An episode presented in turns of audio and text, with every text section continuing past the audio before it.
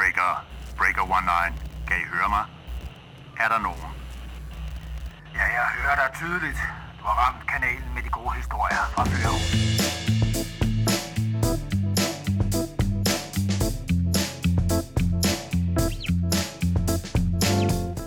Øh, min drøm var jo at blive øh, frisør, men det endte med, at branchen den alligevel... Øh, jeg blev ret glad for den, og så valgte jeg at blive. Havde ikke regnet med det, da jeg startede op, men øh, nu har jeg så været her i alt i 12 år.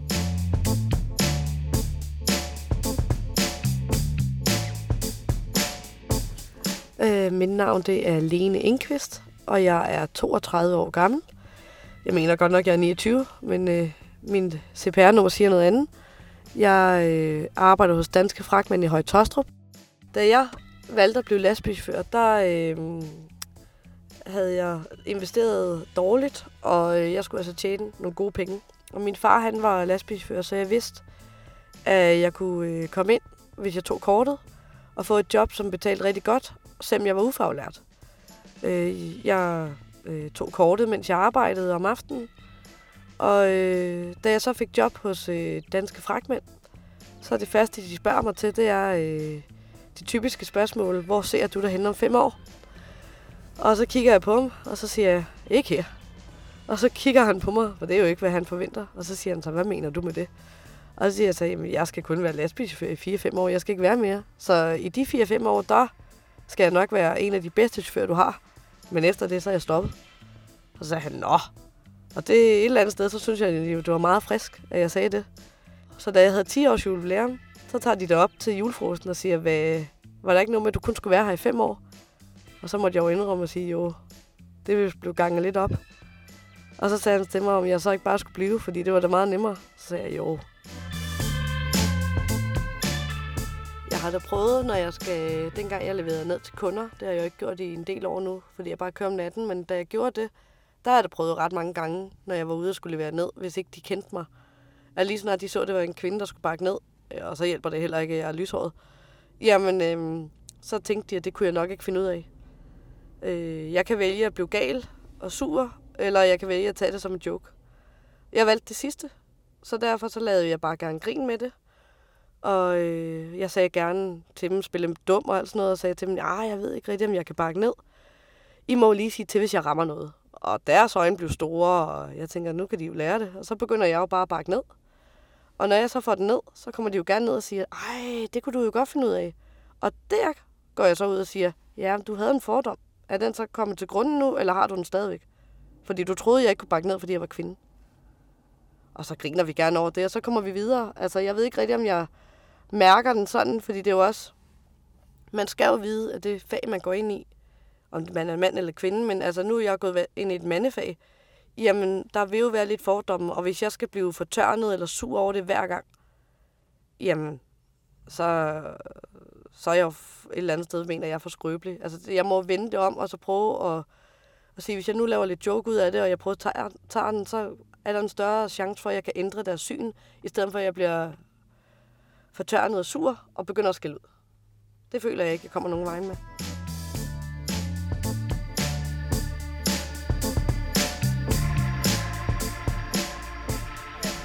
træner.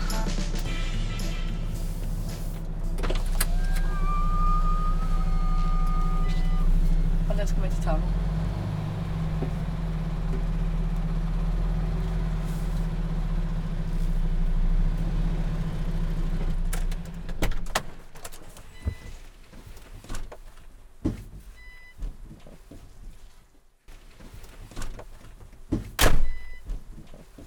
man kan sagtens være en kvinde, der er feminin og har, drikker rosévin og har håret nede og make på og hygger med veninderne, fordi jeg må da se af, jeg er den kvinde. Så det kan man sagtens være. Især i mit private, hvis jeg siger det, folk bliver fuldstændig, de falder helt bagover og siger, at det kan, det kan på ingen måde lade sig gøre, jeg er lastbilchauffør. Jeg er ikke stor nok til det, jeg er for lille, og øhm, mit udseende tæller slet ikke til, at jeg kunne være lastbilchauffør. Og der må jeg indrømme, det, altså det har jeg da kigget lidt på og tænkt, åh, altså så vidt jeg ved, så kan den lastbil der ikke mærke, hvordan jeg ser ud. Eller hvor høj jeg er. Eller hvor bred jeg er. Eller om jeg er en mand eller en kvinde. Den største forskel på mænd og kvinder i godstransportbranchen, øh, jamen, i dag er den jo heldigvis ikke så stor, fordi at vi jo har de hjælpemidler, vi har i dag, øh, som vi ikke havde for mange år siden, før den tid, jeg startede. I dag der har vi elhest, som du kan bruge, når du læser af ude hos kunderne, og øh, det gør jo, at, at vi slipper for mange indbæringer. Øh, lastbilen mærker ikke, om du er en mand eller en kvinde, så det er der heller ikke noget. Men selvfølgelig er det en gang, hvor, hvor man godt kan mærke som kvinde, at man ikke har de samme kræfter, som en mand har. Øh, og der er man jo så bare nødt til at spørge om hjælp. Altså at sige, ved du hvad, I friske fyre derovre, kan I ikke lige komme og hjælpe mig af med den her pakke eller sådan noget. Så må man jo gøre det lidt frisk i stedet for, ikke? Altså spørge på en, en glad og høflig måde, og så er de der altid hjælper. Øh, så kan man så sige, at øh, min chef, han har jo, vi kører meget statistikker over med skader og alt sådan noget, og han har jo fundet ud af i, i alle de år, øh, han har været her i Viggo Petersen også, hvor der har været kvinder, hvor der er faktisk rimelig mange kvinder hos Viggo, vi er en, altid mellem 6 og 7 kvinder. Jamen, øh, vi kvinder, vi laver færre skader end mændene. Så der er jo både for og imod. Altså, vi er mere forsigtige, siger han. Det har været op til nogle forskellige møder, vi har været på. At vi, vi kører mere forsigtigt frem og bakker mere stille og roligt ned og kigger, kan der nu ske noget her? Og hvor, hvor mænd de er mere, åh, oh, kom nu skal vi skynde os, det skal bare leveres, og vi skal afsted. Og der er jo godt for begge dele, så det er jo bare rigtig godt, at der er blandet på arbejdspladserne, så vi har begge dele. Så der er ikke kun er mænd eller kun kvinder. Jeg skulle lige op og klatre. Der er den var øh, 4 meters højde. Jeg var også 4 meter høj. Øh, klokken den er kvart over 12, og øh, traileren den er klar til, at vi har afgang mod Tostrup. Og vi er færdige, når vi lander og får bakken til port. Altså som kvinde tager man sig i hvert fald nogle forholdsregler, når man kører om natten, fordi øh, nu er det sådan, så jeg kan jo ikke, eller jeg har i hvert fald ikke tænkt mig at gøre det, gå ud og, når jeg skal på toilettet, ud og tisse ved siden af lastbilen, som jeg ved, visse mænd gør. Så jeg skal altså bruge mine toiletter. Og den tur, jeg har, den er jo en fast tur for mig, så jeg ved præcis, hvad for nogle toiletter, jeg kan komme på, hvor jeg også ved, at de er pæne og rene.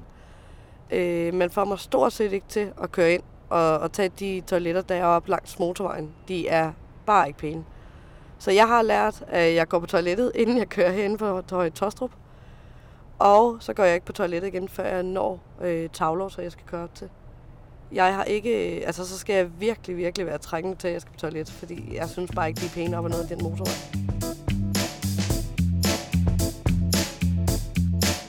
Jamen, jeg mener, at måden, vi får flere kvinder ind i branchen på, det er, at vi skal ned og have fat i, øh, i børnene, øh, der går i anden, tredje klasse. Det er allerede der, man begynder stille og roligt og så de frø, der er til, hvad man godt kunne tænke sig at være.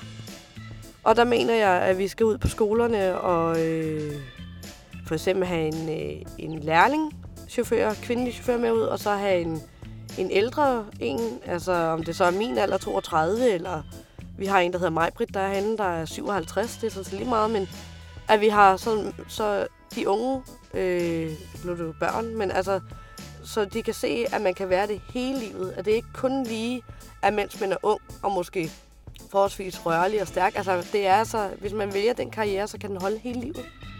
Og jeg synes, det er vigtigt, at vi får plantet det, at de kan se, hvad det Du kan være lige, hvad du har lyst til. Lige meget, hvad køn du har.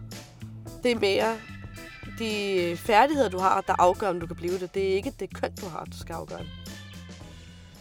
Altså kvinder, der måske øh, går og, og tænker og, og måske drømmer lidt om at blive lastbilchauffør, men ikke har taget spring endnu.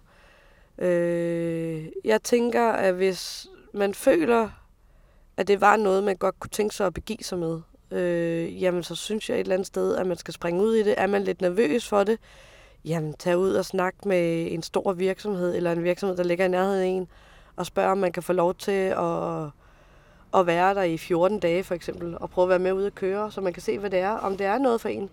Det er jeg ret sikker på, at der er mange virksomheder, der vil gå med til. Øhm, jeg synes, at man skal gøre det, som man tror vil gøre en glad. Og hvis det er lastbilchauffør, så synes jeg, man skal gå den vej.